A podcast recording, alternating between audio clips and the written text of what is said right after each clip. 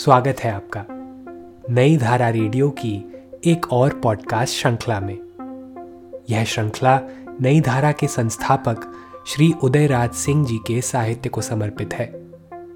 इस पॉडकास्ट में आप सुनेंगे उदय राज जी द्वारा लिखी कहानियां, संस्मरण व लेख।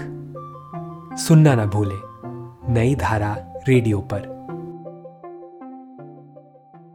आइए सुनते हैं अप्रैल मई 2004 की नई धारा के अंक में प्रकाशित ये संस्मरण। इस बार की मेरी होली बहुत अच्छी रही। होली तो रंगों का पावन त्योहार है ना। रिश्तों का रंग, अपनेपन की गहन अनुभूतियों को शिद्दत से महसूस करने का रंग, अपने भीतर के उजास में ऊब डूब होने का रंग, और ना जाने ऐसे ही कितने सारे रंगों की इंद्रधनुषी सुखानुभूतियों में समा जाने के रंगों का त्योहार ये होली मेरे लिए कितनी सारी खुशियां लेकर इस बार आया। हम जब अपनों के साथ होते हैं तो छोटे मोटे त्योहारों में भी खुशियों के बेशुमार रंग भर जाते हैं। फिर त्योहारों के त्योहार सदाबहार होली में अब कि मेरा बेटा मेरे साथ था। मेरा इकलौता पुत्र समीर प्रमतराज सिंह इस बार होली में अपने घर पटना आया हुआ था। हालांकि उसकी पत्नी नहीं आ सकी क्योंकि वो अपने अस्वस्थ पिता की सेवादारी में लगी थी।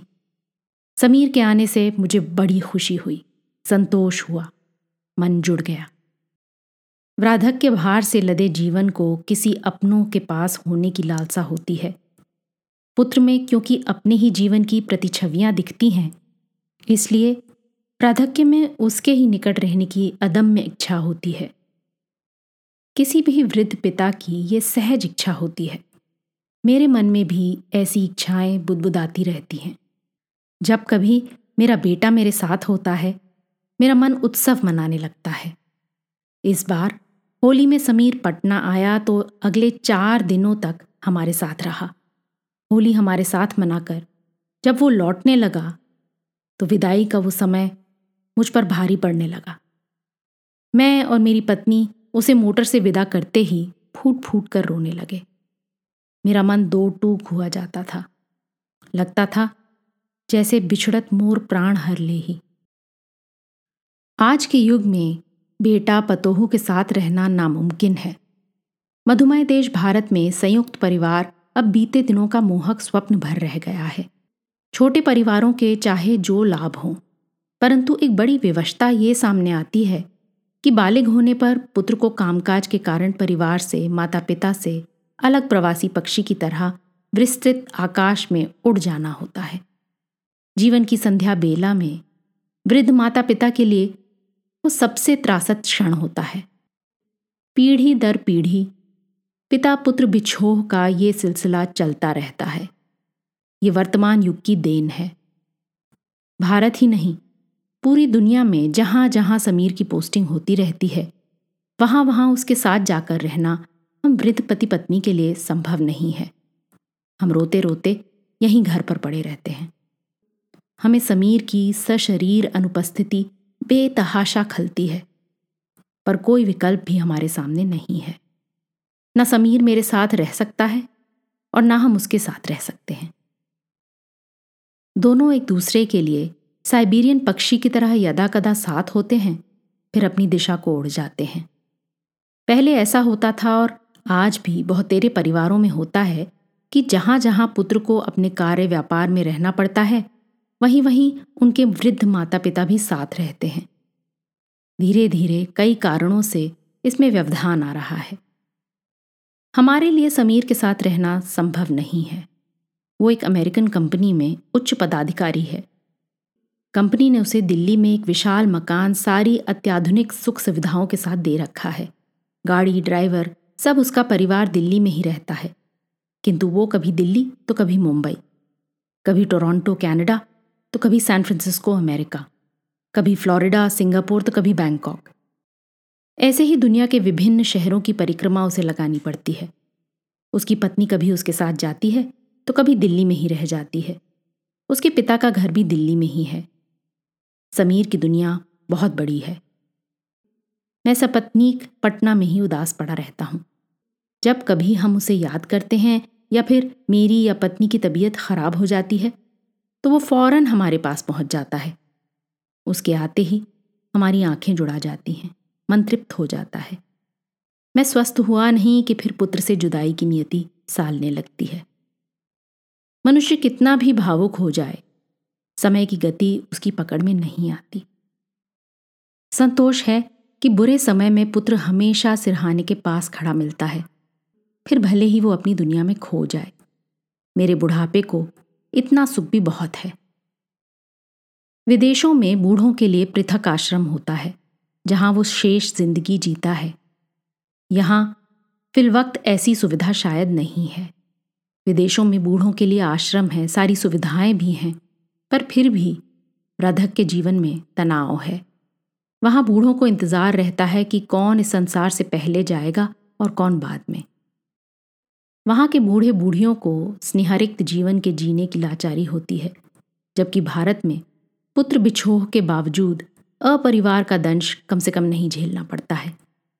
1950 में हमारी जमींदारी चली गई। मेरे यशस्वी पिता राजा राधिका रमन प्रसाद सिंह जब तक अपना सूर्यपुरा एस्टेट छोड़कर पटना आ गए और मेरे साथ रहने लगे।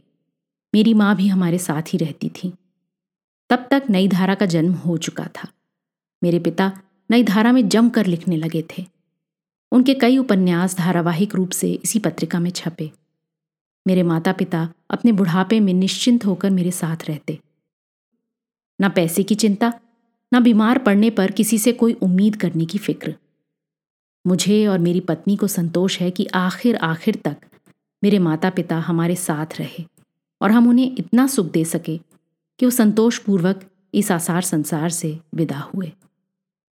मैं अपने पिता के राधक के दिनों को याद करता हूँ तो मुझे स्वयं पर गर्व एवं संतोष होता है कि हम पति पत्नी ने उनकी भरपूर सेवा की। अंतिम क्षण तक उनकी सेवा का सौभाग्य हमें प्राप्त हुआ। ये सुख आज के बच्चों को मयस्सर नहीं है। अपने अनुभवों से मैं कह सकता हूँ कि बुढ़ापे में अपनों के सामीप्य की इच्छा हर किसी को होती है। राधक के काल में भौतिक सुख सुविधाओं की उतनी आवश्यकता नहीं रह जाती जितनी इस बात की कि कोई उसको सुनने वाला हो। बुढ़ापे में यदि पति पत्नी साथ हैं तब तो कष्ट कम होता है। किसी अपने के साथ ना होने का एहसास कम सालता है। किंतु यदि पति पत्नी में कोई पहले ही साथ छोड़ गया हो तब तो राधक के भार का दबाव कहर बनकर व्यक्ति पर टूटता है। जलहीन मछली की तरह वृद्ध अपनेपन की तलाश में विभिन्न रिश्तेदारी में भटकता रहता है, किंतु तड़प ही उसके भाग्य में बदा होता है। पुत्र की सेवा ही उसे ऐसे में मुक्ति दिला सकती है। अनेक बार ये सुनने को मिलता है कि फला फला बूढ़े माता पिता की घोर उपेक्षा उसके पुत्र के घर होती है। पुत्र वधुएं समय पर भोजन नहीं देती, दवा नहीं देती या फिर सेवा के लिए बहाने करती हैं, जबकि वृद्ध सास ससुर से काफी काम लेती हैं।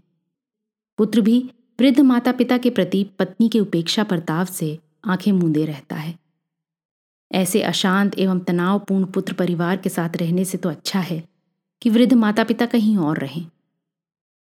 मेरा मानना है कि ये सब ऊपर से दिखने वाली चीजें हैं जो लोक परंपरा के विरुद्ध होने की वजह से अप्रिय लगती हैं। वास्तव में जैसा कि अनेक वृद्ध बातचीत में मुझे बताते भी रहते हैं कि वृद्धक के वेला में भौतिक सुविधाओं की ऊपरी तहों की बहुत आवश्यकता रह भी नहीं जाती है, इसलिए बूढ़ों को उससे बहुत परेशानी नहीं होती कि बहुओं का उनके साथ कैसा व्यवहार है। वो तो बस पुत्र पुत्रवधू और पोते पोतियों के संसार में अपने लिए थोड़ी सी जगह पाकर ही संतृप्त हो जाता है। लोक व्यवहार तो परस्पर स्नेह व्यवहार में अनुकूलित हो जाते हैं। जो भी समस्याएं चाहे जितनी हों, परंतु पुत्र साथ रहे तो जीवन संतृप्ति के साथ व्यतीत होता है। आखिर पुत्र उसी की तो प्रतिकृति होता है। बूढ़ों की दुनिया में यदि सुकून है तो पुत्र की दुनिया से जुड़कर रहने में ही है, अन्यथा वीरानी ही वीरानी। जब कभी समीर हमारे पास आता है तो किस प्रकार मेरा मन होली दिवाली मनाने लगता है, और उसके जाते ही जैसे बिछुड़त मोर प्राण हर ले ही। इस पॉडकास्ट को सुनने के लिए आपका धन्यवाद। हम आशा करते हैं कि हमारी यह प्रस्तुति आपको जरूर पसंद आई होगी। अन्य पॉडकास्ट्स, वीडियो इंटरव्यूज आदि के लिए नई धारा को सभी सोशल मीडिया प्लेटफॉर्म्स पर फॉलो करें। जल्द ही आपसे फिर मुलाकात होगी। धन्यवाद।